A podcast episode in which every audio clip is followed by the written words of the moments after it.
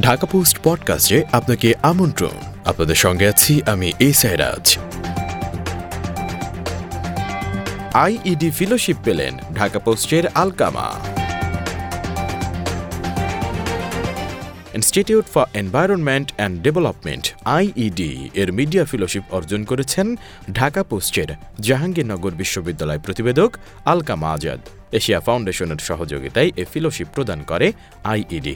নির্বাচনে কুতথ্য ও গুজবের ব্যবহার ক্যাটাগরিতে আসছে ভোট, বাড়ছে গুজব সংঘাতের সংখ্যা। শীর্ষক প্রতিবেদন তৈরির জন্য এই সম্মাননা পুরস্কার পেয়েছেন তিনি।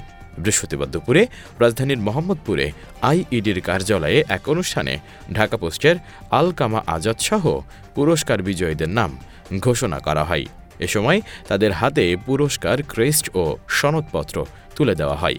ফেলোশিপপ্রাপ্ত সাংবাদিকরা হলেন দ্য ডেইলি স্টারের মোহাম্মদ আব্বাস, নিউজ টোয়েন্টি ফোরের হাসান ওয়ালি, চ্যানেল টোয়েন্টি ফোরের আহম্মদ উল্লাহ শিকদার, ঢাকা ট্রিবিউনের তানজিনা আমান তানজুম ও জায় জায়দিন পত্রিকার শামীম আহমেদ। শুনছিলেন ঢাকা পোস্ট পডকাস্ট, দেশ বিদেশের সব প্রান্তের সর্বশেষ খবর জানতে ভিজিট করুন ঢাকা পোস্ট ডট কম।